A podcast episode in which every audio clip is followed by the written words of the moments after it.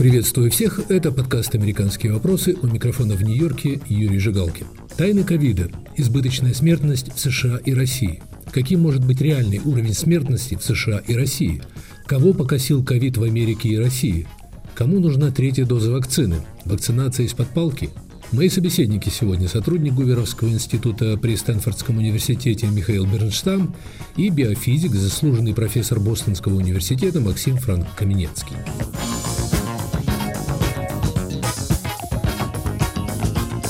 На днях британский журнал «Экономист» обнародовал результаты масштабного исследования, в ходе которого его эксперты пытались дать ответ на вопрос, каковы реальные масштабы смертности в мире от ковида. Известно, что правительства многих стран занижают число жертв пандемии коронавируса, причем не всегда умышленно, нередко просто в силу сложности сбора точных данных. Экономист стал подсчитывать число погибших по принципу так называемой избыточной смертности, то есть сравнивая данные о среднем уровне смертности в этих странах со смертностью в период пандемии. В такой системе подсчетов, по оценке экономиста, реальное число жертв ковида в Соединенных Штатах на 30% выше официальных данных. Это 230-250 погибших на 100 тысяч человек – в России реальный уровень смертности приблизительно в три раза выше официально заявленного и общее число жертв ковида в России лишь чуть ниже, чем в Соединенных Штатах, где население в два с лишним раза выше.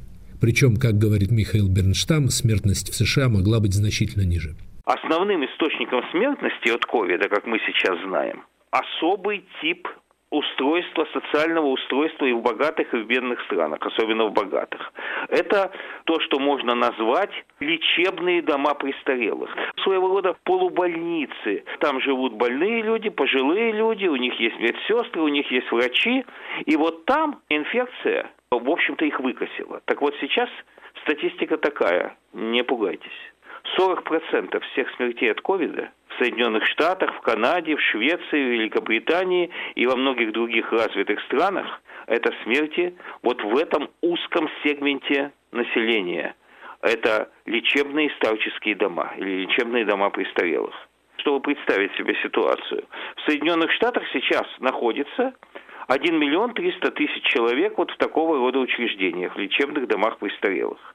Это очень небольшая часть населения, это 0,4%. И вот эти 0,4% дали 40% умерших от ковида. Это колоссальная трагедия. Вероятность смерти в 100 раз выше у людей, которые находятся вот в этих вот лечебных домах престарелых, чем у общего населения.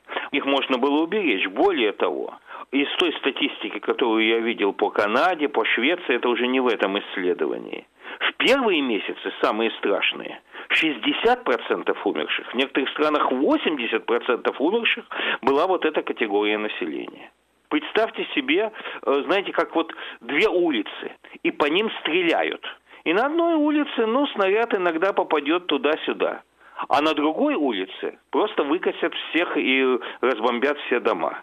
И вот не приняли мер, но не, не, мог, не могли знать можно было сообразить задним числом, не приняли мер по охране наиболее уязвимого населения. Если бы вернуться на полтора года назад и знать все, что мы сегодня знаем, то мы бы могли просто-напросто в карантин посадить вот эти все учреждения, проверять всех, кто доходит, не пускать родственников, не пускать посторонних, проверять э, тех работников, которые обслуживают. Мы могли бы ну, располовинить эту смертность. И ведь к жертвам ковида причисляются и те, кто умер от других заболеваний, попросту не получив вовремя медицинской помощи из-за перегруженности больниц. Она, в общем-то, уменьшила традиционное регулярное медицинское обслуживание. Скажем, женщины, у которых есть риск рака груди, которые должны проходить вот эти тесты маммограммы, они этого не делали. Многие люди отложили э, то, что они должны были сделать. Значит, увеличилась смертность, сейчас это уже изучают, есть кое-какая статистика, увеличилась смертность обычного населения не от ковида, а от косвенных факторов – того, что была забита медицинская система, и от того, что сами люди э, не проходили тех процедур, которые они должны были провести косвенные смерти от переполнения больниц, нехватки оборудования врачей, которые увеличили смертность от обычных болезней, которая в ином случае была бы предупреждена. Эти данные журнала «Экономист» совершенно перечеркивают официальную российскую информацию об уровне смертности в стране от ковида.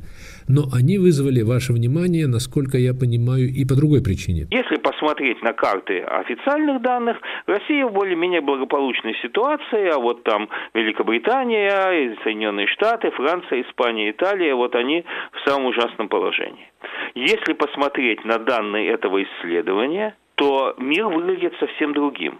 И Россия неожиданно оказывается единственная из промышленно развитых, технологически развитых стран в числе самых худших, самых страшных по последствиям жертв ковида вместе с Саудовской Аравией, Перу, Аргентиной и Боливией. Россия, собственно говоря, на третьем месте. Реальные данные от 450 до 500 смертей на 100 тысяч населения. В абсолютных цифрах это от 60-57 тысяч до 730 тысяч избыточной смертности во время ковида. То есть хуже России только Саудовская Аравия и Перу. Россия третья худшая страна в мире по последствиям ковида.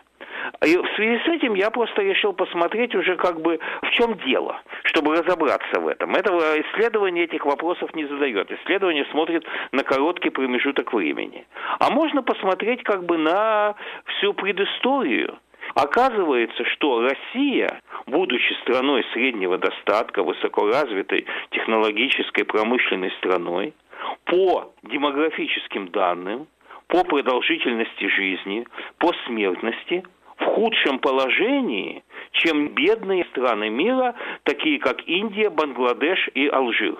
Забудем ковид. Посмотрим, что было до ковида. Вот 19 год, начало 20 года, 18 год. Продолжительность жизни в России до ковида 67 лет у мужчин, 78 лет у женщин. В Бангладеш 71 год у мужчин, 74 у женщин. У женщин чуть меньше, чем в России, но у мужчин значительно больше. Бангладеш – это бедная страна. Бангладеш – это 5 тысяч долларов на душу населения валового внутреннего продукта по паритетам покупательской способности. Россия – 28 тысяч. То есть Россия в 5 с лишним раз богаче Бангладеш. Россия в четыре раза богаче Индии. И в Индии и в России примерно одинаковая продолжительность жизни. В Индии чуть больше у мужчин. В Индии мужчины живут 68 лет, в России 67 лет. Алжир Бедная страна, африканская страна, но у нее есть нефть, но это отсталая страна по уровню образования, по уровню э, технологического развития, по уровню, промышленного развития, она намного дальше России. В Алжире мужчины живут 77 лет. Женщины 79. Повторяю, в России 67 лет живут мужчины. Ну, как вам скажут, в Алжире мужчины не пьют. Да, в Алжире пить нельзя. Ну хорошо, в Бангладеш мусульманская страна, там тоже не пьют. Индия не мусульманская страна, наверное, там пьют. Но в Финляндии пьют, в Финляндии пьют больше, чем в России, и в Финляндии высокая продолжительность жизни. Много важных источников. Я всегда обращал внимание, и тут можно найти исторические примеры, производственный травматизм. Очень важный источник, который отделяет Россию всегда была, это еще советская история, это не в России, а в Советском Союзе. И дальше это перешло в Россию. Очень низкая техника безопасности, пренебрежение человеком. В России очень интересная вещь произошла. Вы помните, э, сейчас вспоминают это как бы с, э, иронически, а на самом деле история дала нам очень-очень интересный экзамен, очень интересный тест. Антиалкогольная кампания. 85 86 87 год.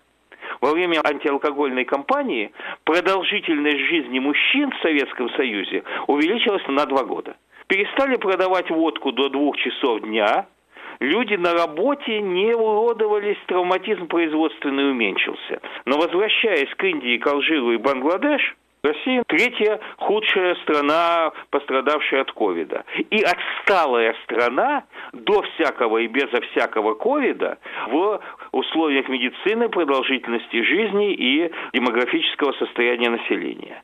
И вот тут можно вспомнить, что традиционно и Советский Союз, и Россия все время сравнивали себя с высокоразвитыми странами. Еще Ленин говорил, что вот надо по производительности труда догнать развитые капиталистические страны. В 1957 году, помнится, Никита Сергеевич Хрущев провозгласил лозунг «догнать и перегнать Соединенные Штаты там, на душу населения по разным показателям». Так вот, грустный вывод. Догнать и перегнать Бангладеш – какая вот практическая задача была бы сегодня у российского руководства. Россия по самому главному показателю жизни, здоровье населения, продолжительность жизни, смертность, отстает от бедной Индии, от нищей Бангладеш, от отсталого Алжира. Мы вернемся к разговору с Михаилом Бернштамом и Максимом Франк-Каменецким. Оставайтесь с нами. Привет, я журналист «Радио Свобода» Александр Гостев, который побывал почти в 70 странах. Там везде и всегда происходят интереснейшие события, влияющие и на нас с вами. Как именно? Об этом подкаст «Атлас мира». Я делаю его вместе с моим коллегой Ярославом Шимовым, знатоком Европы. Слушайте и подписывайтесь в агрегаторах подкастов в Apple, Google, Spotify и в других приложениях.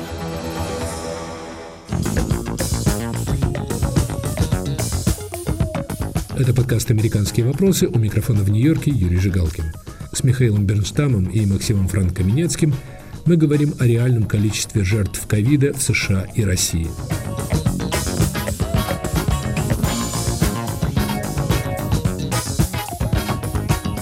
Профессор Бернштам, вы говорили, что 40% жертв ковида в Америке – это пожилые люди, многие из которых, можно сказать, погибли по недосмотру. А что в России? На самом деле в России особенно повышенная смертность от ковида трудоспособного населения трудоспособного возраста. То есть как раз по избыточной смертности населения старше 65 лет Россия, в общем-то, незначительно отстает или не отстает от Индии и от других слаборазвитых стран. По сравнению с ними она э, в совсем неплохом положении для групп населения 65 э, лет и выше э, во время ковида основная проблема с избыточной смертностью – это трудоспособное население среднего возраста. Это тоже, в общем-то, страшная ситуация.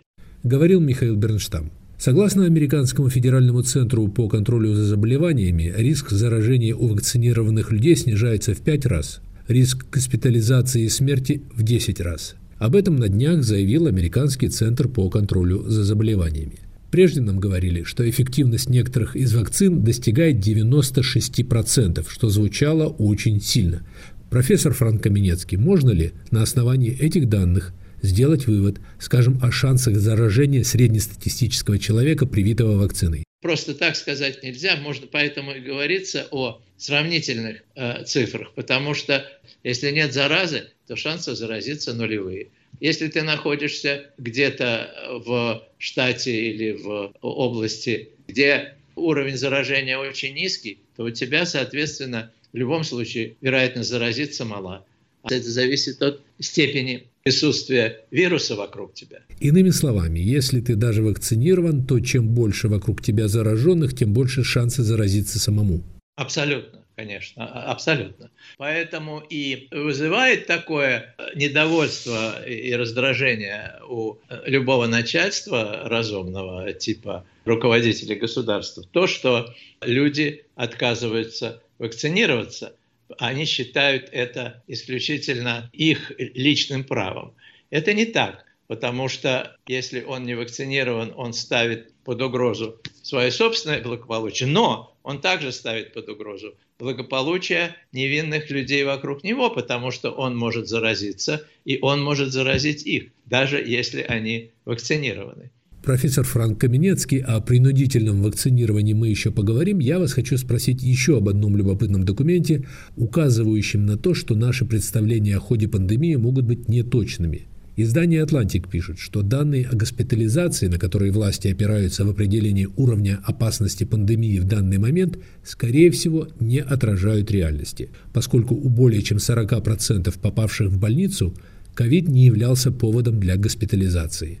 Он не представлял опасности. То есть не исключено, что страхи могут быть преувеличены? Это действительно очень сложный вопрос. Ну, это же потом легко выясняется – постфактум мы все это знаем, потому что потом сравнивают количество умерших просто людей в данный год при наличии ковида и до ковида. И это абсолютно железно вам говорит уже о том, какой вклад внес ковид. Другое дело, вы можете сказать, да, но это не только те люди, которые умерли, заразившись ковидом, это также те люди, которые умерли потому, что были переполнены больницы ковидными больными, и человек, скажем, с ним случился инсульт, и он не смог получить адекватную медицинскую помощь и умер. Эти случаи тоже будут при этом включены, но это и есть общий результат пандемии.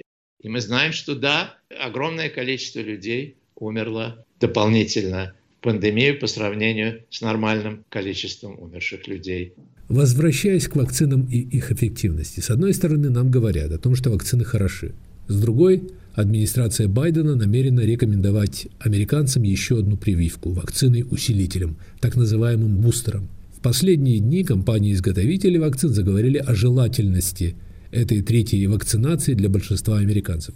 С другой стороны, ведь немало специалистов, среди них даже два крупных правительственных чиновника возражают, говоря, что большинству людей эти бустеры не требуются и могут быть даже вредны. Действительно, неясно до конца, пока, насколько этот бустер необходим. Потому что есть данные, что иммунный ответ со временем, после полугода, грубо говоря, начинает спадать, но эти данные не очень убедительны.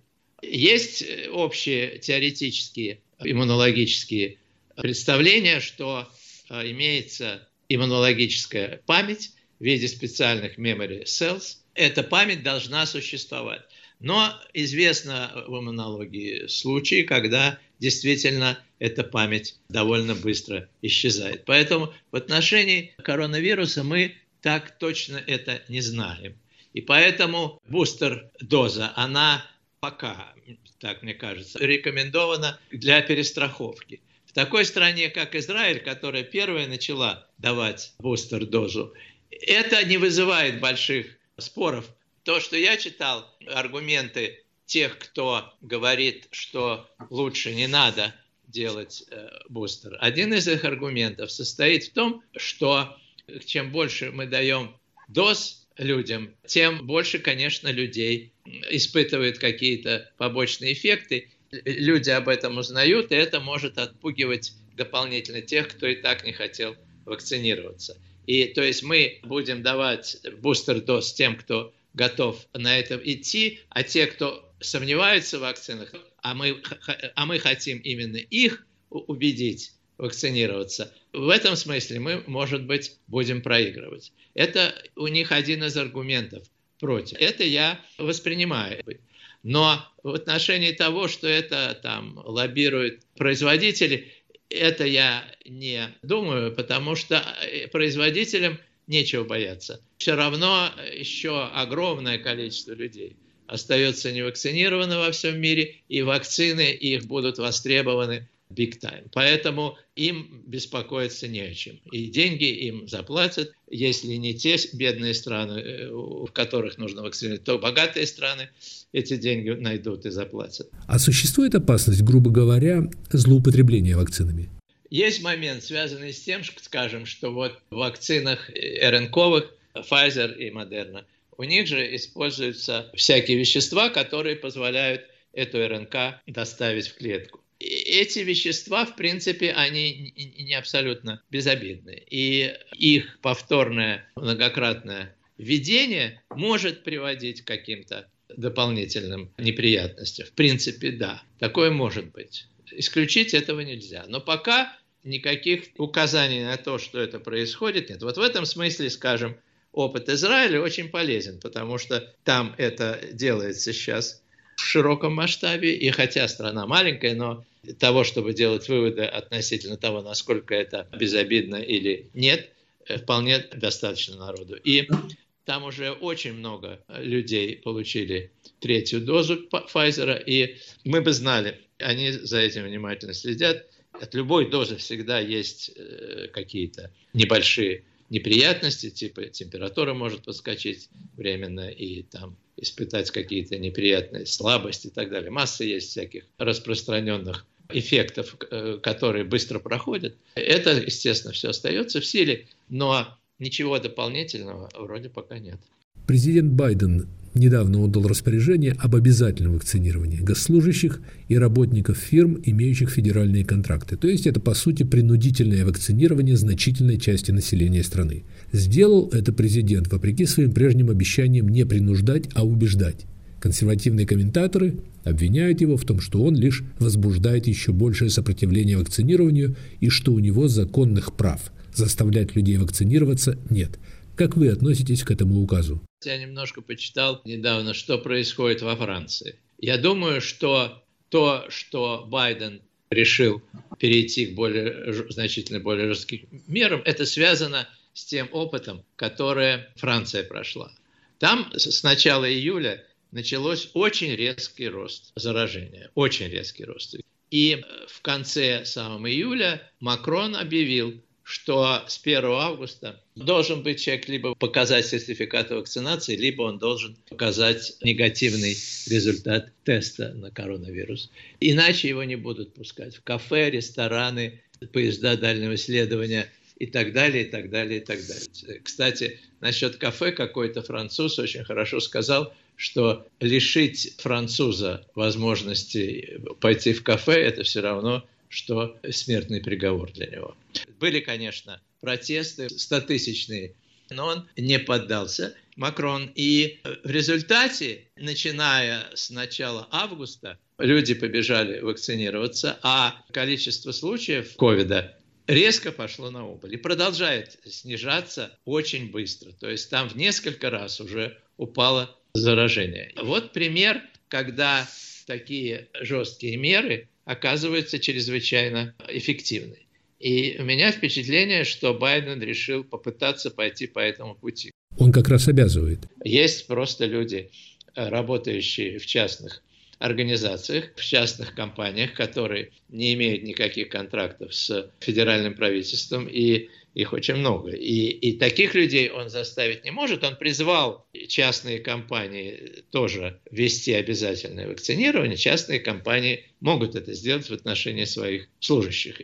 То есть вы, профессор, за диктаторские методы борьбы с пандемией? Я не уверен, что диктаторское здесь э, адекватное слово, потому что в этом нет ничего нового. Все дети должны быть вакцинированы против кори и так далее, и так далее, чтобы их взяли в школу. Это уже давным-давно так. Да, если, если появилась такая зараза, если с этой заразой очень трудно справляться, пробовали это и пробовали все. Ученые разработали замечательные, очень эффективные вакцины все есть для того, чтобы справиться с этой пандемией.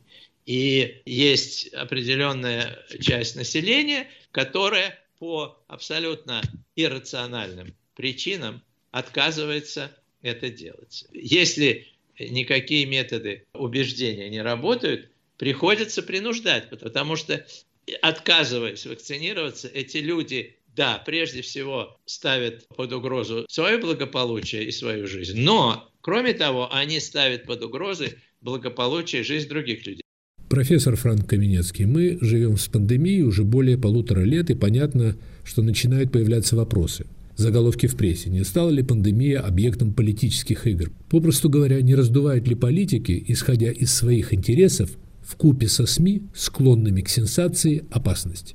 На днях вот повсюду маячил заголовок. Один из 500 американцев стал жертвой ковида. Факт, который ведь мало что значит.